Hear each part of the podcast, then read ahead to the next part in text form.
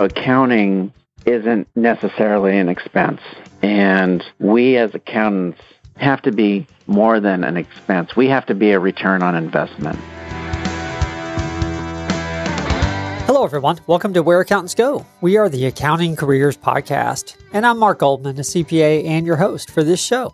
Well, for today, we have a very interesting guest. In fact, we have the most interesting man in tax joining us for the show. Julio Gonzalez, the founder of Engineered Tax Services, is joining us for the program today, and he is quite the subject matter expert in his field, in addition to being a very successful businessman as well.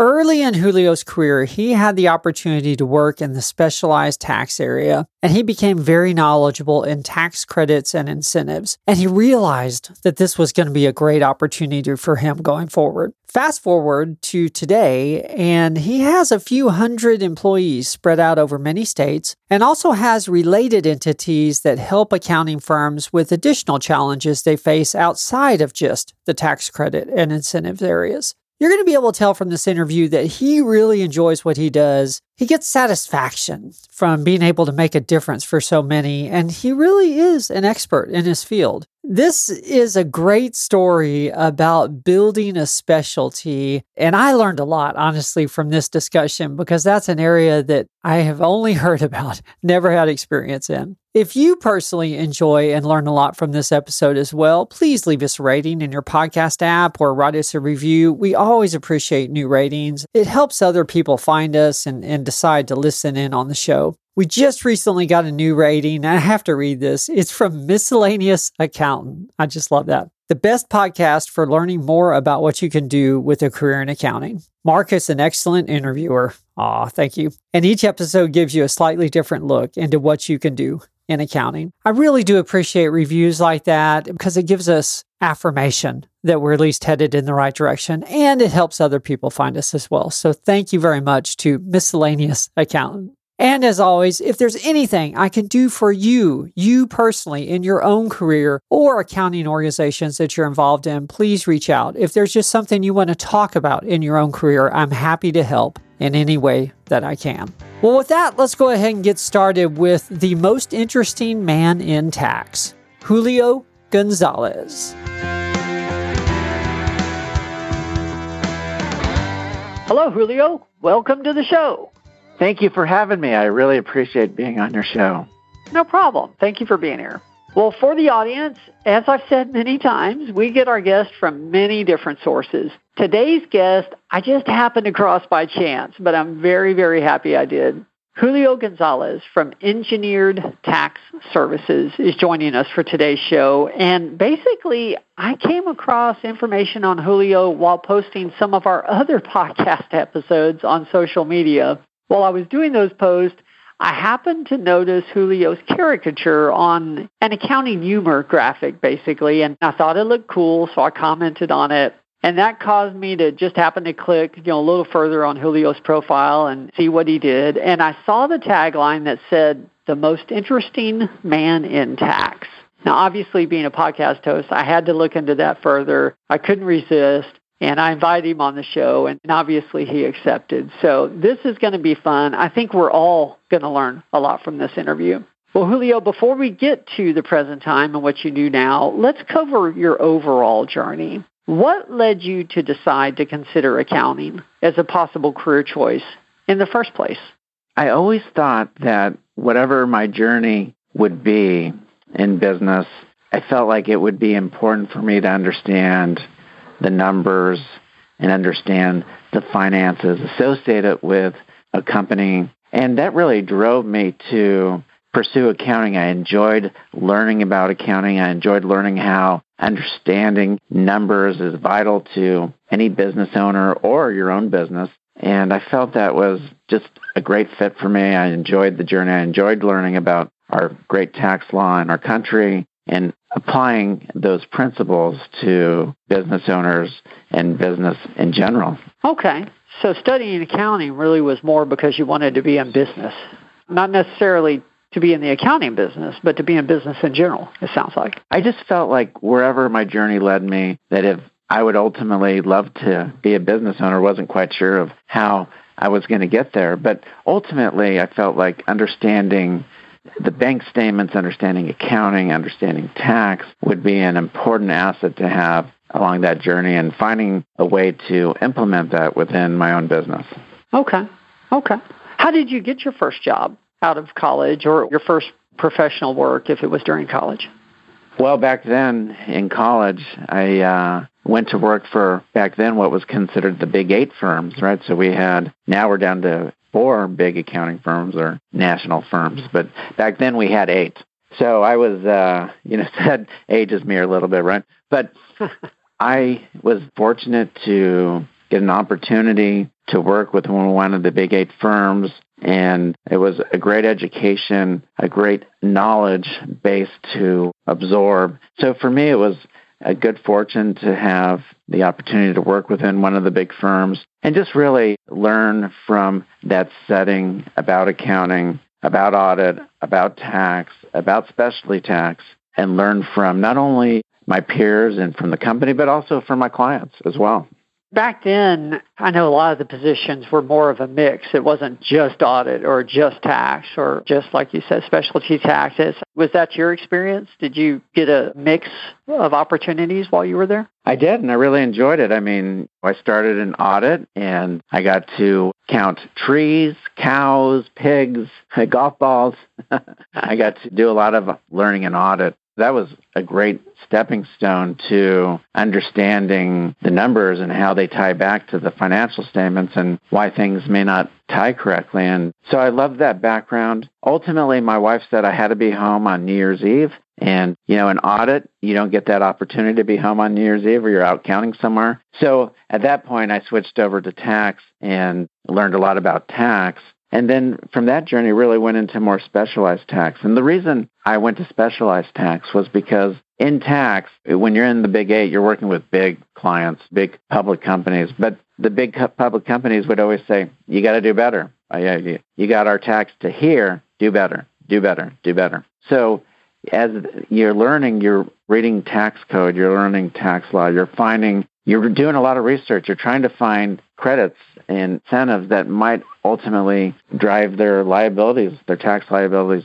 lower. So that's a big part of that learning curve. And you don't learn that from the accounting software, right? Or really in the books when you're going through college and then coming into the business. You have to do your research. You have to really understand how to read the tax code and find incentives at the federal, state, and local level to apply to that industry, that client. And as you know, tax code changes all the time. We had four significant tax changes to our code in the last two years. And so you have to stay on top of that. And as code is changing, as we're going through pandemics, you're seeing that there's a lot of local taxes changing, a lot of state taxes changing as well. So you constantly have to be improving yourself, researching for your clients, finding things. You have to be a great hunter. And so I would share that. Okay. I didn't realize you worked in the Big Eight. How long were you there, more or less? Well, I was there for several years. I enjoyed that learning education. I think it's a tremendous education. But it also, I think, set me up for really doing what I wanted to do, which was to uh, be my own business owner. And I think you know, back then, getting to a partnership level in any accounting firm, but especially in the bigger accounting firms, was a long journey. Could be a 20 to 30 year journey. And I enjoyed the education, but I didn't want my journey to take 30 years to get to ultimately being a partner. And so I set out to do my own company. Okay. Okay. Well, take us, I guess, through any intermediate steps that there were. After leaving the Big Eight, did you do anything prior to starting your own company, or was that the immediate next step?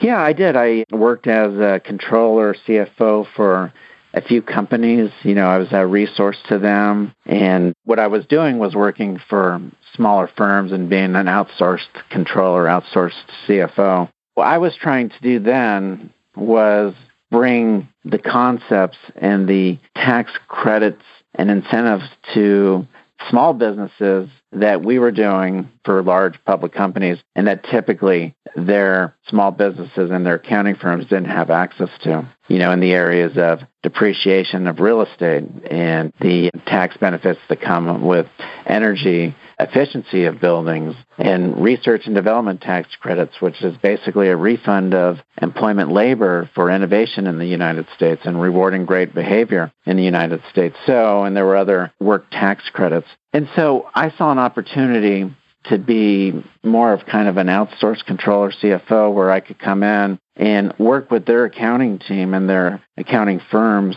to find more tax incentives, more tax credits, do that research and find incentives for them. And that was very successful. And then I felt that at that point I should start my own company and really try to be a resource to accounting firms and CPA firms. And so that's what I did. I started my company and I traveled on planes, trains, and automobiles.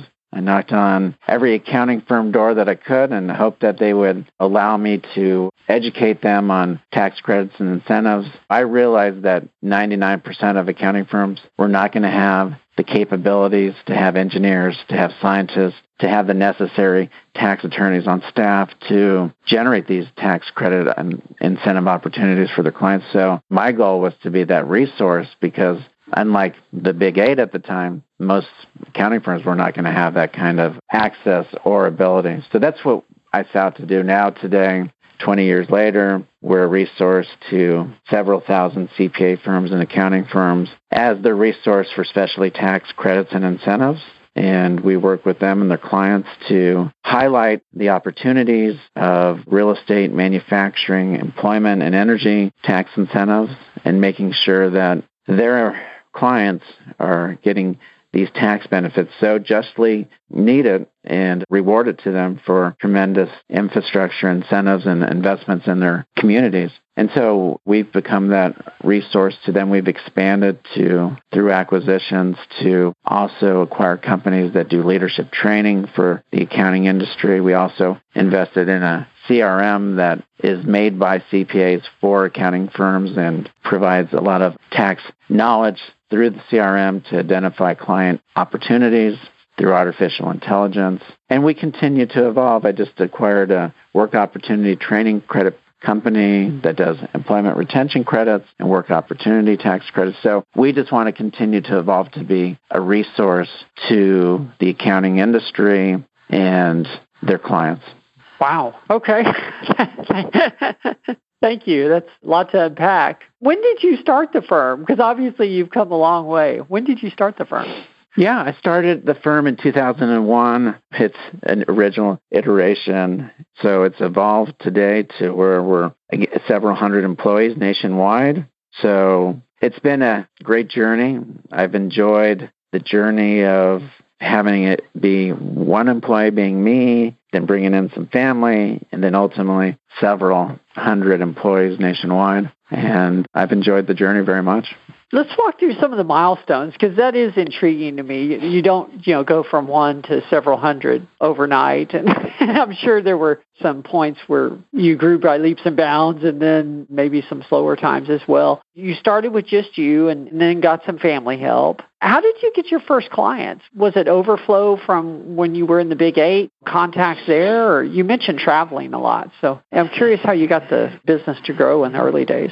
I didn't have clients that came from um, my previous jobs. So it really was starting from scratch. And after six months of knocking on several hundred accounting doors, one of them said, Listen, I remember you came in. I'll never forget it. He called me because I was at six months without any income. And he called me and said, Look, you know, you told me about the cost segregation studies to help accelerate my client's depreciation on his real estate.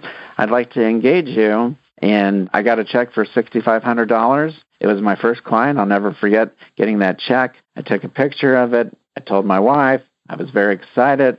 And I knew that gave me some capital to continue to grow the company. So that was my first milestone after six months getting a check, getting a client. And then after uh, another 12 months, we took $6,500 to over a million dollars in revenue. So we started to get referrals. I planted those seeds and they started to grow and come to fruition. And it was a wonderful thing. And really, I grew the company by when I had too much work to do, I would hire an engineer to help me do the studies. And then when I had too much sales coming in, I'd hire another person to help me with business development. And it was one by one by one by one. And it was that kind of journey. My gosh. Yeah, I'm thinking about the first six months with no revenue. There's a lesson about sticking to it in there. I'm curious at that point. I'm sure there was a relief factor, but did you know going into it that there was going to be a lot of planting seeds in the beginning and, and having to wait? Or did you just sort of find that out along the way? Well, you know, I was certainly hoping that would happen a little quicker. I was getting concerned because I was running through my savings. I had a responsibility to my family. And. I was getting to the edge there where I thought, well, maybe I just have to go back into working for an accounting firm. But fortunately, I got that check. That was the biggest milestone of my career was that first check. I'll never forget it. And, you know, it's so fun to know that today, 20 years later, it's still a client of mine. Oh, wow. Um, but I didn't have any expectations. I just had hope that it would happen much sooner. Okay.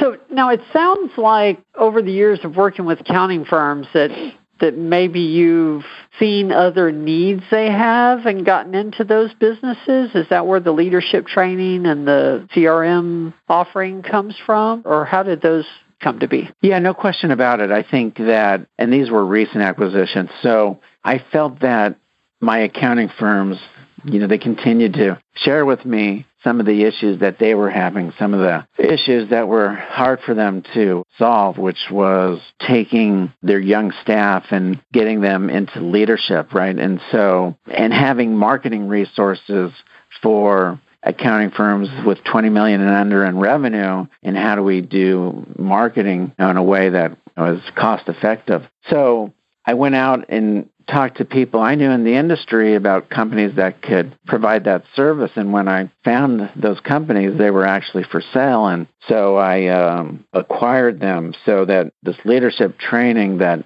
the accounting firms struggle with, we could be that outsource for them. And to the extent that they needed marketing resources, we were that. And then I realized that I needed to buy a CRM firm that was really focused on accounting and had tax information within the CRM, tax updates daily, so that they could have that resource.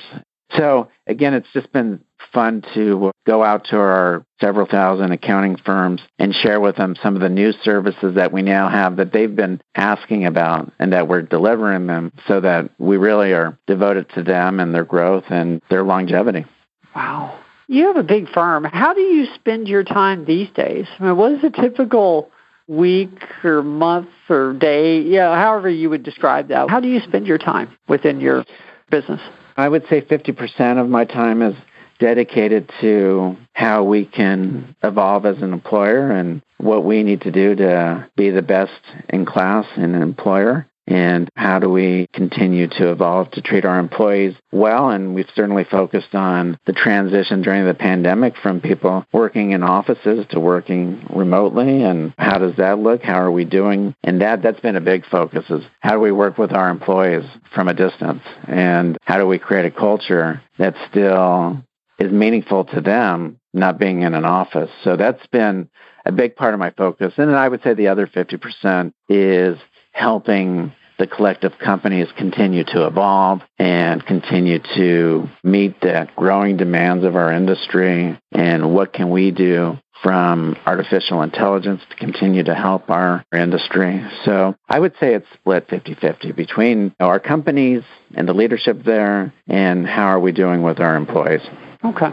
I saw in your LinkedIn profile, and forgive me if I'm asking a very basic question, but I'm just ignorant in this area. I saw that it mentions you being recognized for preserving jobs in the United States. Can you tell me more about that? Uh, I guess what is that referring to? Obviously, it's very impactful. So I don't think that most accountants go into accounting because they feel like they can save the world. But it sounds like you are definitely making an impact or have made an impact. So can you tell us more about that? Yeah, and thanks for asking that question. It's my hopefully my legacy is that one question right there. And again, if we think of Apple and Microsoft and Google and Amazon, we know that they have access to all these tax credits that are associated with growing employment, creating jobs in the United States. But we know also that 99% of the world does not have access to these tax credits to help retain jobs, grow jobs, and reward innovation and employment here in the country. And we really thought 20 years ago that we were going to be the resource to every accounting firm so that they could have these tax benefits to reward every small business owner, every entrepreneur that was doing the same things that Microsoft was doing, creating jobs, retaining jobs, growing jobs, growing the GDP here in the country through these tax credits. But they didn't have access to it we created that access. And I'll take it one step further because we generate billions of dollars of tax credits a month that allows our small business owners to keep their, or, their doors open during a pandemic. But not only that, preserve these jobs and coming out of a pandemic, using these tax credits to go hire more people, bring jobs back to their communities. And without these tax credits and without our relationship with their accounting firms, these jobs wouldn't be preserved. We'd lose them. And we do lose a lot of jobs every day here in America because, unfortunately, there's still a lack of awareness. Now, hopefully, through your podcast and education, we'll create more awareness and maybe save another job and uh, keep another job open and create more jobs. Why, why is there a lack of awareness? Is there a lack of financial motivation for professionals to educate the marketplace on this? I mean, is there distraction? What are your thoughts? Well, I think the barrier to access to these tax credits is monumental. And what I mean by that is that the real estate tax credits require you to be an engineer, to understand the mechanical, electrical, plumbing systems of a building, right? So no one at the college and university level goes to school to learn tax and also get an engineering degree. And we don't have programs at any school in the country that teach this biggest tax benefit to the real estate community, which is cost segregation, or the tax credit associated with energy efficient buildings, right? We don't have a course in this country. So there's very few of us in the industry that went to college to learn tax and accounting and then afterwards specialized in engineering or science to do these tax credits associated with buildings and innovation, right? And so the barrier is so high. So how many of our there are professions in our country? A few hundred? I mean, that's probably what it is. But us few hundred have to create these tax credits for every small business owner and the awareness. So it'll continue to evolve. Look, I think before there was me, there wasn't really an industry. And now we have an industry and it's grown, and hopefully we'll uh, educate more young people that there's a job that you can learn accounting, but you can also learn engineering, you can also learn scientist and be a specialist, right? A lot of people go to med school and become a general doctor, but then they go on to advanced education to be a specialized person. Now, this is a specialized industry, but we just have very few people in it. I can see how you would approach accounting firms, particularly in the earlier days. And since there's so little awareness of what you do, it would sound like something that maybe isn't worth their time or they'd have too many other things to focus on. And so, yeah, I can see how educating, educating the market becomes a big component of expansion. Yeah. That makes a lot of sense because even the accountants out, even the other tax experts out there aren't familiar with what you're doing. So yeah, that wow, that makes a lot of sense, or weren't maybe at least. Yeah. And it doesn't sound like your field has has hit the tipping point yet, where there's global awareness, or you know, where where it's a common. Well, yes, there's still progress to be made because you're saying there are a lot of barriers. That's very interesting. Very interesting. We have a long road ahead of us. We have probably 40,000 accounting firms that have little awareness, and then, of course, all their related clients that could be benefiting from this, but clearly just aren't aware of it. So, yeah, I mean, we have a long journey ahead of us. We have a big education gap, and we have to create that gap. But listen, also for young people in school and getting ready to come into the industry, you could be a specialist. You could come in and understand accounting and then understand construction and set yourself apart, right? You could be one of the very few that then can launch into a much different career path. That's true. Well, I do want to hit on that a large part of our audience is what I call up and coming professionals. So accounting students, you know, people in the first, you know, few years of their career. And I'm sure a lot of them plan A is to be basically where you are. you know, the owner of an organization with multiple lines of business, hundreds of employees, you know, at some point. What advice would you have for someone that's starting out their career regarding how to grow a career like this. And maybe this involves looking back on your own. I'm not sure, but you know, what advice would you have for someone earlier on that wants to build yeah. a business like this? Yeah, I would share with them that when you have a million pages of tax code in our country, there are a lot of areas of tax and accounting that you can specialize in. And most people go into general tax and general accounting, and even that's a big pull and certainly a great journey as well. But when you become specialized and you, when you find that niche, say, I want to be specialized in tax, but I want to be specialized in real estate tax, or I want to be specialized in manufacturing, or I want to be specialized in tax, tech, finding that specialty and becoming very focused in that and becoming the expert, I think greatly separates you from your peers and gives you the opportunity. Once you're specialized, you can really do a better job of launching your own business and finding your niche. And I think that's important. I also share with my young staff that today you stand out more by just working a little extra right? We see that times have changed and it's more work life balance, but those individuals that put in a little extra effort stand out much more than they did 20 to 30 years ago. And I think that helps them also accelerate their career path as well. That's so true. That's so true. This is going way back in the podcast archives, but I had another guest that mentioned the way he got ahead was simply at the end of the day, before he left, when other people were leaving, before he left, he would go to his boss and say, Is there anything else I can help with? And so as other people are exiting, he's asking. And yeah, it ended up that he'd work an extra half hour a day, sometimes an hour. But he's VP of tax actually now at, at an organization in my local area. So yeah, just that little bit extra effort makes a lot of difference for sure. I love that you share that because we had a young person, same thing, just ask that question every day. Spend a little extra time at the end of the day. And two big promotions in one year. Yeah. And it made a big difference. That little extra effort. To go even a little further with this, now that you're saying that, I remember him saying it wasn't so much that well, it was, it was twofold. First of all, he was helping his boss take care of something the boss needed to take care of. You know, it's taking a little off his plate. But also, he learned so much extra just by taking on that little extra short project or whatever it ended up being. So it wasn't just that you look like you're working harder, but also he learned so much more. That's great advice. That really is great advice for anyone.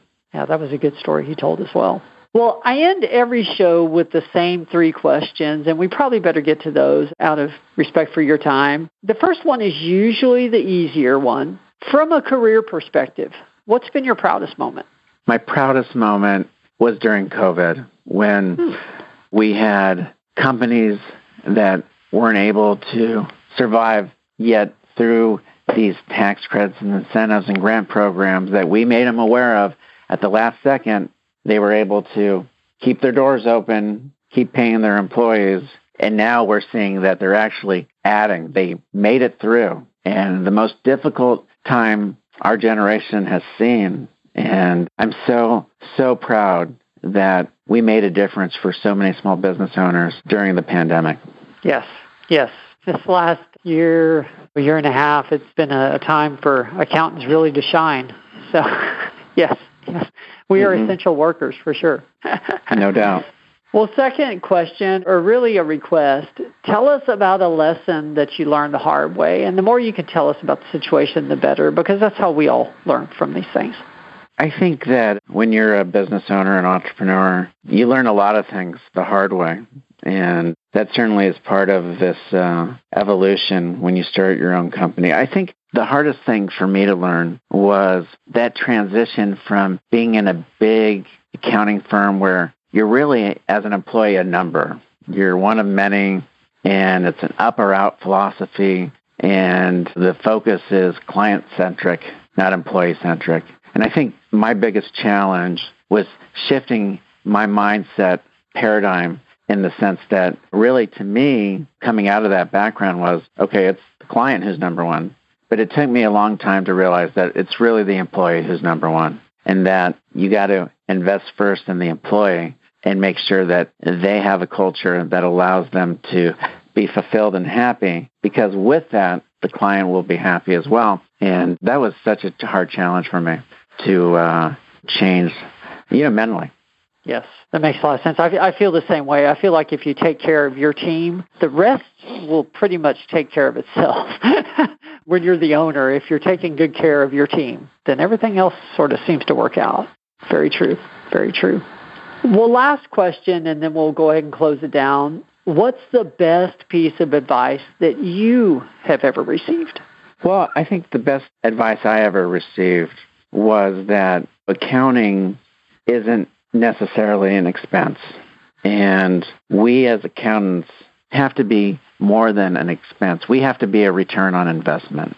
And that just is something that always resonated with me that if we know the code well and we really do our research, you know, and our clients are paying us 100 an hour, whatever that fee is, we actually, because of our knowledge, can return that and pay for ourselves and at a return by simply knowing the code, investigating in the code, finding the grants, the incentives, the tax benefits that can help our client beyond the expense, right? And just not being a reporting accountant, not being someone that just repairs reports, but to also find those incentives. So I encourage everyone that we could change our mindset to think of ourselves as an investment, not an expense.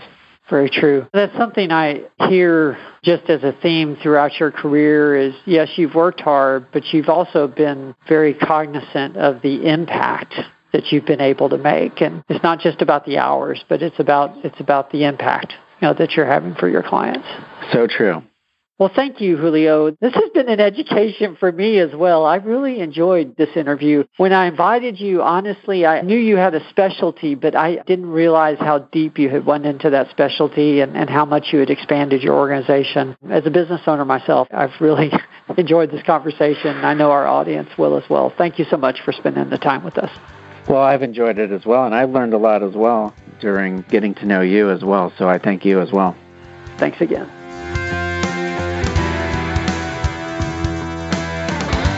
Well, that was my interview with the most interesting man in tax, Julio Gonzalez of Engineered Tax Services. Every once in a while, I interview a guest whose area of specialty is something that I know so little about that I'm just along for the ride. I'm just asking questions along the way and I am learning along the way sometimes without a roadmap. It's very interesting. It's a little bit challenging to do interviews like that, but it's very fun because I learned so much during the process, and I hope you did as well. Julio shared a lot with us today, and in particular, his time. He was relatively easy to get on the show, and I really appreciated that. Thank you very much, Julio. Well, that wraps up another episode of Where Accountants Go, the Accounting Careers Podcast. And I know I say this at the beginning, and I know I say this almost all the time at the end, but seriously, if there's anything I can do for you in your own career, please don't hesitate to reach out to me. I'm happy to discuss things over the phone. I'm happy to have conversations via email, whatever's easier for you. Just search for me on LinkedIn under Mark Goldman CPA